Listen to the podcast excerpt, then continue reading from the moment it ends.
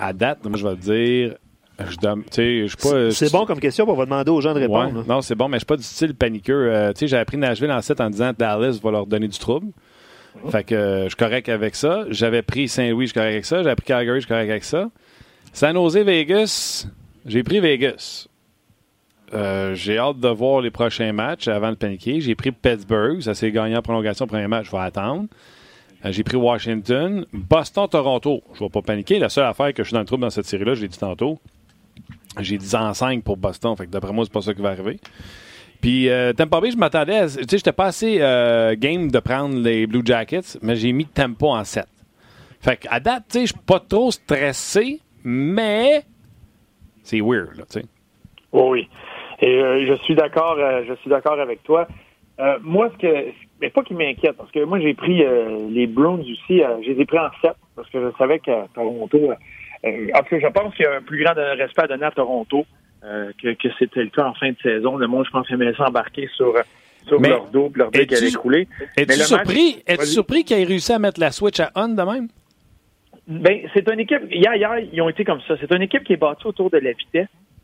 C'est pas une équipe qui est pesante, qui est imposante physiquement, malgré le fait qu'ils ont quelques joueurs qui sont capables de le faire. Tu sais, les Hyman, les Brown, les Muzzin l'ont très bien fait hier. Mm. Mais c'est une équipe qui a été... Tu sais, moi, moi, j'adore Moore, un joueur qui a ajouté, qui a commencé dans la Ligue américaine, qui est un, une bombe de vitesse, euh, qui a exploité sa vitesse, puis que, tu sais, c'est là qu'un un Chara peut être très, très efficace dans certains domaines, mais si tu le gardes à l'intérieur des points de mise en jeu, puis dans des courses, tu vas avoir un avantage. Puis euh, j'ai trouvé que Toronto a utilisé leur talent, mais leur vitesse à leur avantage, ce qui, qui compliquait un peu la vie de... Euh, des Bruins. Puis quand c'était le temps aux Bruins de répondre, moi, un qui m'a surpris puis que euh, j'ai adoré son match, c'est Jake Muzzin. Muzzin, hier, mm-hmm. a joué un excellent match défensivement euh, avec son bâton, euh, son positionnement, garder les jeux simples. Et à chaque fois que ça, ça venait près de lui, le jeu mourait, l'attaque mourait. Puis euh, c'est un gars qui peut avoir un impact énorme sur cette série-là parce que c'était la, c'est ce qui est la, la, la faiblesse des Leafs de Toronto. Et c'est quand le trio à Bergeron, Marchand et euh, Pasternak décident d'embarquer sur la glace puis que c'est une tornade en territoire défensif, c'est qui des joueurs qui vont être capables de tuer ce cycle-là, qui vont tuer ces séquences-là. Puis hier, Muzzin l'a fait à plusieurs reprises. Couper la passe, euh, mettre fin à une, une espèce de cycle dans ton territoire, sortir la rondelle, faire dévier la rondelle. Euh, il faisait bien des petits jeux avec son positionnement, son bâton que tu connaissais d'un Jake Muzzin qui a été invité à Équipe Canada. Euh, qui, qui va pouvoir aider les Leafs. Une force, une force tranquille. Hein? Ouais. Puis il euh, y, y a Carl sur euh, Facebook qui parle de, de Toucaras qui dit il reprend là où il a laissé le printemps dernier, c'est-à-dire mauvais, espérons que nous gagnerons sans, malgré lui. Là, Carl est visiblement. Ben, c'est des échappées un, pour, euh, dans le cas de Toucaras. Tu sais, c'est... Ouais, mais son bâton, à un moment donné, c'est comme. Porte, sur l'échappée avec Nylander? Porte tournante, là, un petit peu. Là. Peut-être un mauvais positionnement. Ou, euh... Tu blâmes-tu Toucaras, là? Non, moi, j'ai pas. Tu regardes le premier but de Marner, là, il se retrouve fin seul dans, dans l'enclave. Euh, c'est même que l'entraîneur Cassidy a mentionné que c'est, ça, c'est sûr, le cou, la, la couverture en territoire défensif. T'as un échappé de Nylander. Un peu plus tard, t'as un échappé de Tavares. T'as, t'as les deux meilleurs joueurs des Leafs, Tavares euh, euh, Marner, dernièrement, selon moi, qui s'échappe, mais il, il est un en deux. T'sais, Marner, tu vois, il était fâché après lui-même parce que son bâton était là, mais son bâton a, a tourné. C'est fait battre. Il a, il a bien fait. Il a tenu son équipe dans le match. Il a donné une, une chance à son équipe de gagner. Mais les Leafs ont été capables de fermer le, les livres quand ça, ça bourdonnait. Là, il, y a, il y a eu de longues séquences. Là. Les Leafs sont loin d'avoir dominé ce match-là. Non, non. Ils ont mérité de gagner, mais ils sont loin d'avoir dominé. Il y a eu de longues séquences dans leur territoire. Mais ils, ils pliaient, mais ils cassaient pas. C'est ce qu'on voyait dans le passé où ça finissait que le Pasternak était seul dans l'enclave. T'sais, il montrait beaucoup les séquences du match numéro sept de l'année dernière. Il y a des buts où ce qu'on appelle ça des breakdowns, où ça tourne, ça tourne, puis tout d'un coup, il y a une erreur mentale, mm-hmm. une erreur d'un joueur qui fait que c'est une chance en or.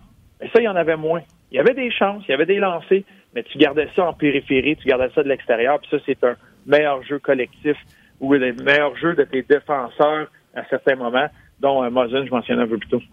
Tu es sur la route, puis ta troisième ligne, c'est Marleau, Kadri, Nylander. Kadri est fatigant, hein? Ah, puis sa route, quand c'est ça, ton troisième trio, tu peux pas te faire piéger dans le changement de trio, tu comprends? C'est, c'est, c'est le luxe, il y a une profondeur. C'est, faut leur donner ça. Puis surtout avec le fait que tu as Kapanen sur le deuxième trio, euh, Nylander qui, qui se retrouve sur le troisième, lui marque en échappé hier.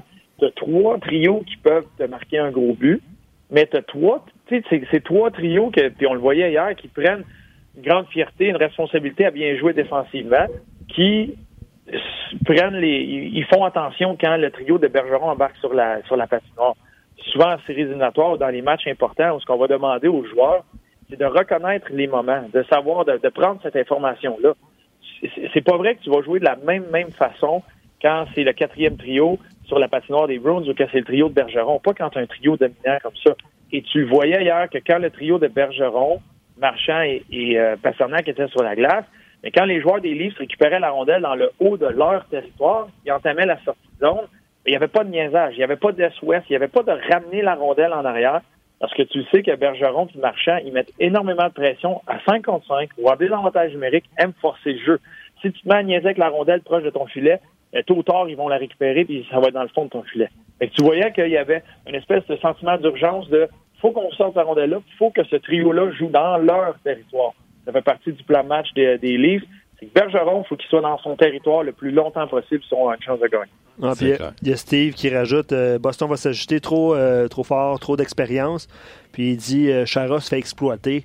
C'est sûr qu'avec la vitesse des Leafs, Chara, c'est pas le plus rapide. Là. C'est, que... c'est, c'est ce qu'il faut que tu fasses. Il faut que tu joues ses faiblesses de, de l'adversaire. Puis euh, Chara, euh, il s'en sort à chaque année, mais euh, à un moment donné, tu te dis euh, il est lent. Fait que comment on peut l'exploiter?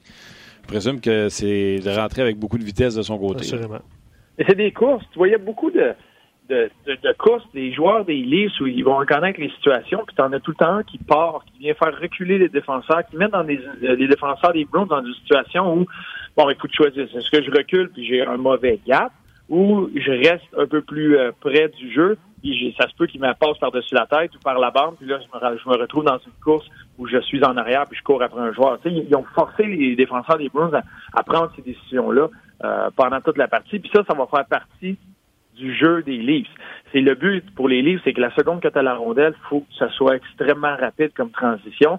Ouais. Et un peu comme sur l'image du but euh, de Nylander en échappé, si tu recules à la séquence, c'est Grizzly qui, euh, qui est dans le fond du territoire des, des Leafs et il reste là. Tu sais, lui, il suit le jeu, euh, veut créer offensivement, là, la rondelle meurt dans le coin, puis au lieu de revenir, reste là. C'est Johansson qui est à sa place à la pointe, mais Johansson n'avait pas la même urgence. Quand Nylander s'est retourné, puis qui a vu ça, il n'y a aucune hésitation. On dirait qu'il est dans une course, on dirait qu'il est dans, dans le test du cent mètres. Il, il patine le plus vite possible, puis à un moment donné, il se, il se ramasse seul, reçoit la rondelle, puis il est en échappé. Tu sais, il a reconnu la situation que lui, moi, je, je, je m'en vais à pleine vitesse.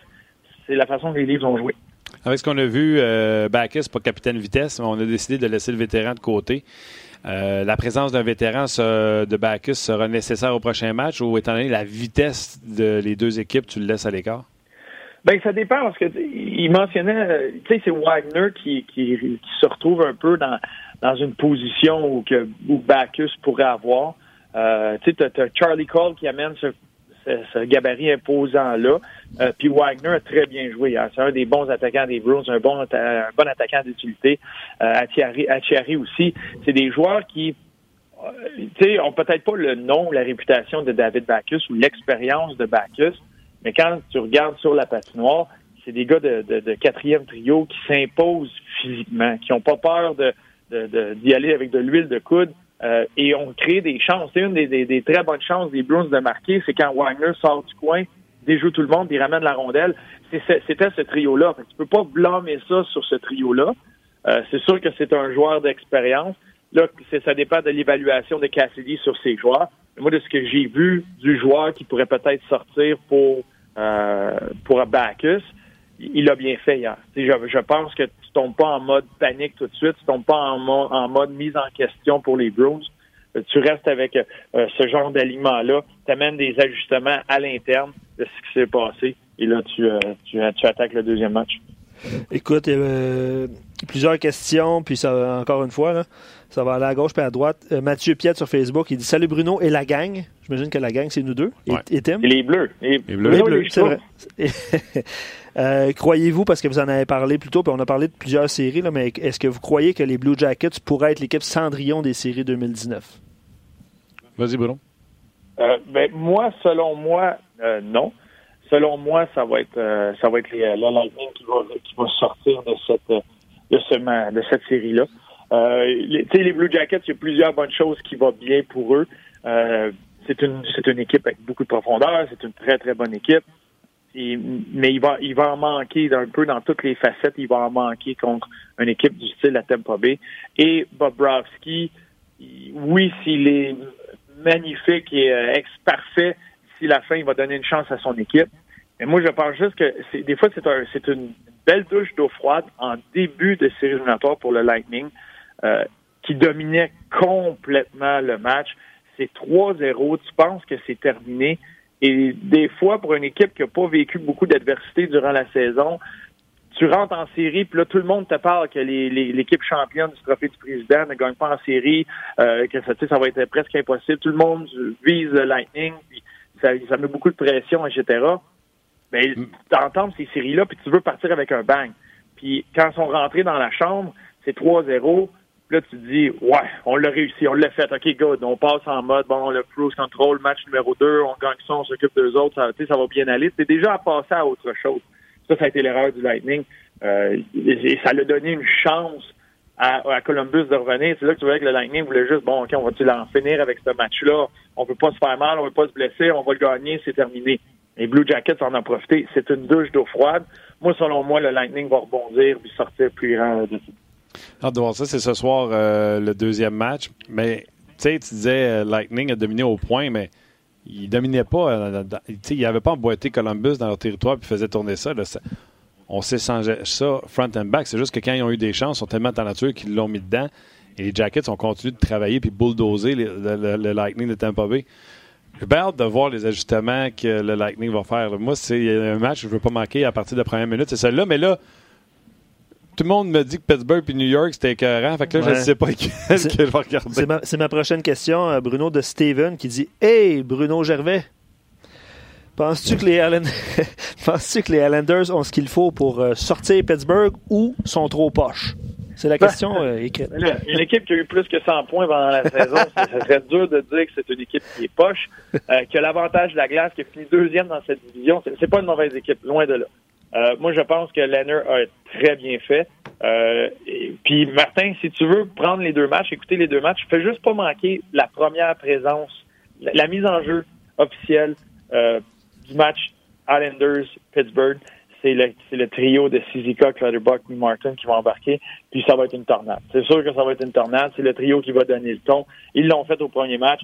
Et tu le voyais en début, là, c'était c'était toutes les Islanders, c'était une tornade en territoire des, euh, des Pingouins. Ils ont eu le but refusé qui était qui découlait de tout ça, qui découlait des revirements des joueurs des Pingouins qui voulaient s'en aller changer. Du fait qu'on était un peu en mode là, survie euh, de, de cette pression-là des Islanders. C'est une équipe qui va gagner comme ça. C'est une équipe qui va se devoir d'avoir le, le pied au plancher pour avoir une chance de remporter euh, ces matchs-là. La seconde que tu veux jouer talent pour talent, euh, les Islanders vont se faire manger. Mais si tu es capable de maintenir cet échec avant-là, puis cette pression-là, puis le fait qu'il n'y a pas de temps, il y a beaucoup de frustration du côté des Pingouins, tu as une chance. Mais tu sais, tu le voyais là que malgré tout ça, tranquillement, l'expérience euh, des, des Pingouins finissait par ils reprenaient le dessus. Ils revenaient, ils réussissaient à créer une chance de marquer. Ils ont réussi à créer l'égalité en fin de match. Euh, ils ont eu des occasions pour, pour remporter la, la partie. Ça va être chaud. Moi, je pense que c'est une série qui va aller en sept, qui va aller loin. Euh, est-ce qu'ils ont ce qu'il faut pour le faire? Oui. Est-ce qu'ils, je pense qu'ils vont le faire. Moi, je, je me range. Je pense encore que je suis pas capable de parier contre Sidney Crosby puis Evgeny Malkin. Pas encore, en tout cas. Fait que selon moi, c'est les Pingouins qui vont sortir d'une longue et très ardue euh, comme série, mais c'est, c'est les Pingouins qui vont s'en sortir. Mais avoue, on va revenir au, au texto, là, mais avoue que talent pour talent, tu peux pas comparer les deux équipes. Tu sais, t'es obligé de donner le crédit à dire que c'est Barry Trotz qui fait la différence. Hein? Ben, il a amené une structure, mais c'est pas... Tu sais, euh, j'ai eu la chance de m'entretenir avec euh, avec Josh euh, Bailey à quelques reprises euh, pendant pendant l'hiver. Puis il a pas réinventé la roue, là. Tu sais, il arrive pas avec un système du style Guy Boucher quand on parlait du un trois un il y a plusieurs années, où c'est un système que bon, mais certains entraîneurs euh, allaient rire de ce système-là ou et n'osaient pas l'essayer, puis là, qu'aujourd'hui ils l'essaient, tu sais, que t'avais un choix à faire. Il a pas réinventé la roue. En gros, c'est presque du homme pour homme qu'ils vont faire avec un peu de soutien à travers tout ça. c'est super simple. C'est que l'effet qu'il y a eu, puis c'est rien contre John Tavares, un excellent joueur de hockey, un excellent coéquipier, c'est en perdant ton meilleur joueur, tu as cet effet-là où tu es supposé avoir une saison misérable. C'est loin d'être mauvais ce qu'il y a dans la chambre des Islanders. Il y a de très bons joueurs qui ont rempli euh, l'absence de Tavares par comité, mais c'est un groupe qui s'est retroussé les manches, qui ont décidé de mordre dans un système.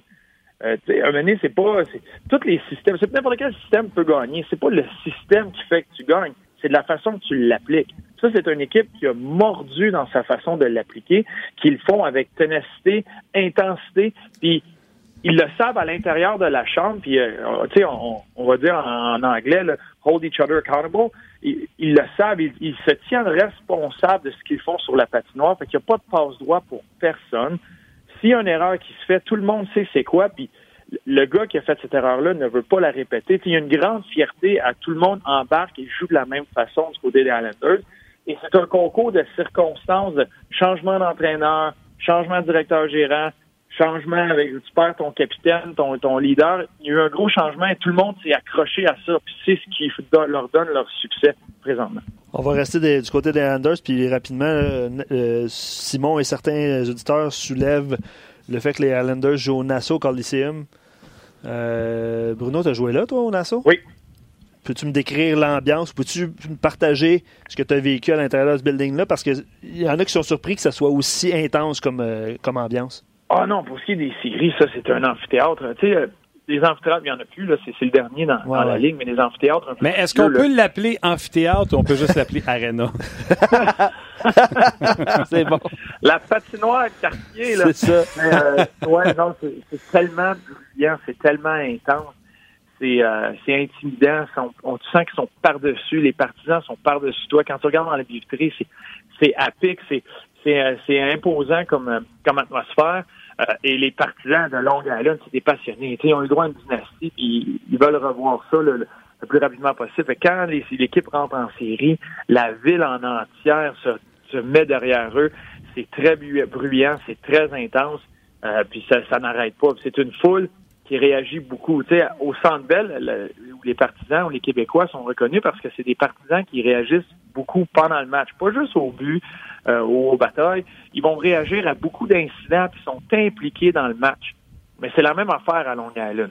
Tu sais, il y a, y a des foules comme ça qui qui, qui prennent leur rôle, euh, puis qui deviennent intimidants, puis qui ont leur propre personnalité ou leur implication dans la série. Puis Nassau Coliseum, c'est une place comme ça.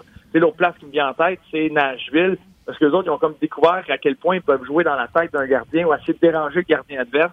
Et ils se donnent ce rôle-là, cette implication-là dans la série. C'est la même chose à Long Island. C'est très bruyant et c'est, c'est tellement le fun de jouer des matchs de série-là. C'est clair. Peut-être le dernier point à Long Island, là, euh, les gens apprennent à connaître Anders Lee. Il devient joueur autonome. Puis évidemment, euh, je pense qu'ils ont, ils en ont fait un bloc à l'antichambre, les joueurs, joueurs autonomes disponibles.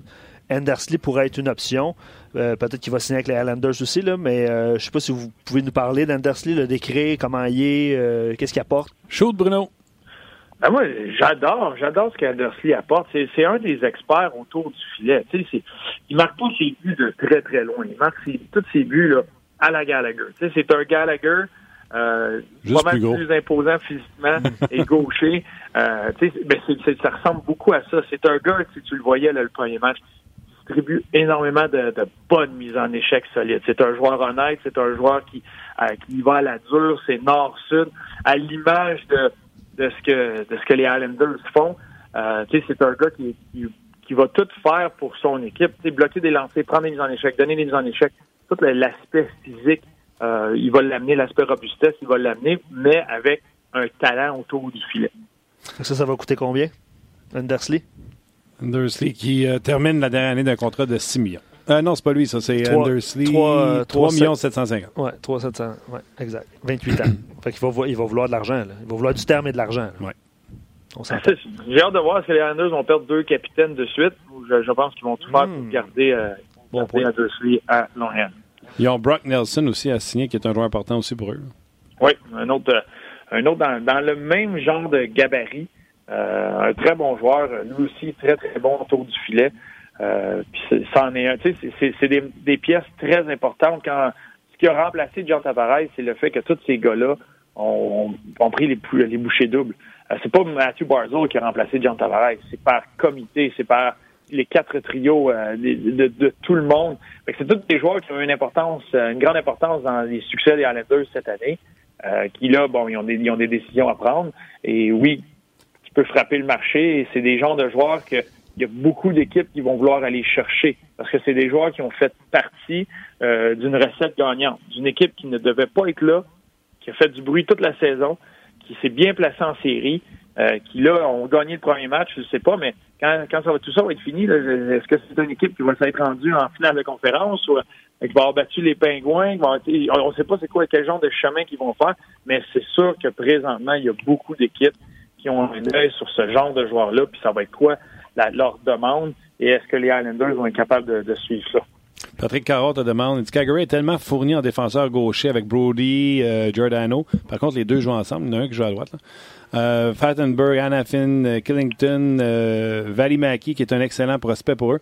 Est-ce qu'il ne pourrait pas être un bon parti pour faire un échange avec le Canadien pour un défenseur gaucher? gaucher parce que euh, ils n'ont que Rasmus Anderson et Harmonic comme droitier, alors que le Canadien est mieux nanti du côté droit. Ben, ça peut être, euh, oui, ça, ça peut être euh, un bon partenaire euh, de danse. Moi, je pense que ça pourrait être très intéressant de faire un, un échange avec eux. Et est-ce que, est-ce que tu entends? Ben, c'est, dans, dans ces affaires-là, on peut s'amuser, puis euh, on l'a déjà fait à plusieurs reprises, euh, Martin, de s'amuser à créer des transactions. Oui, tu sais, t'as des très bons jeunes, il y a des, il y a des bons joueurs dans, la, dans l'organisation des, euh, des Flames de Calgary. Tu sais, j'ai un Un Dylan Dubé en tête, euh, qui, qui est un très bon joueur. Ils ont de la profondeur. Euh, ils ont des jeunes, tu l'as mentionné, Valimaki. Euh, c'est, c'est une, une organisation qui est intéressante. Intéressant de savoir dans quelle direction eux vont vouloir aller. T'sais, ils continuent. Là, tu gagnes aux séries. Tu as fini premier dans l'Ouest. C'est une équipe qui peut-être va devenir gourmande de, d'avoir du succès en séries éliminatoires. Fait que c'est là que j'ai bien hâte de voir euh, qu'est-ce qu'ils pourraient faire. Mais oui, c'est le genre d'équipe qui sont en avant. Tu sais, si tu regardes le Canadien, il est où présentement dans leur cycle, dans leur euh, reset? Mais ça, c'est une équipe qui est en avant du Canadien. Les autres, sont, ils ont fini premier dans l'Ouest. Fait qu'à ce moment-là, tu peux peut-être échanger des vétérans. Puis quand, j'imagine, quand ils parlaient de droitier, tu sais, je sais pas si un Jeff Petrie pourrait être de ça pour aller chercher un bon gaucher, un peu plus jeune, un bon joueur plus continuer de renflouer ta base. Je pensais plus à un jeune qui n'a pas atteint la Ligue avec euh, peut-être un Noah Juulsen s'il est en santé. Parce que Juulsen va arriver comme troisième droitier. Et, euh, en tout cas, tu sais, je pense pas que les Flames enverraient Clinton pour euh, Noah Juulsen. Je sais pas. Tu sais, il y a peut-être matière à jaser. J'aime euh, que euh, Patrick, tu sais, il, il voit qu'à à gauche. Puis l'autre affaire qu'il faut se dire aussi, c'est que les Flames sont pas fous. Ils voient bien que Giordano, il a la saison de sa carrière, mais il a trente-cinq, sinon trente-six. Ben, c'est ça. Il en reste moins, il en reste moins qu'il en restait. trente-cinq présentement. Si tu échanges avec eux, ou si les Flames et les Canadiens s'entendent, c'est parce que les Flames veulent aller chercher une pièce qui, qui vient peaufiner ce qu'ils ont besoin. Exemple, euh, ils, ils ont une sortie hâtive cette année, puis là, ils se disent, OK, bon, mais on, on réessaie l'année prochaine.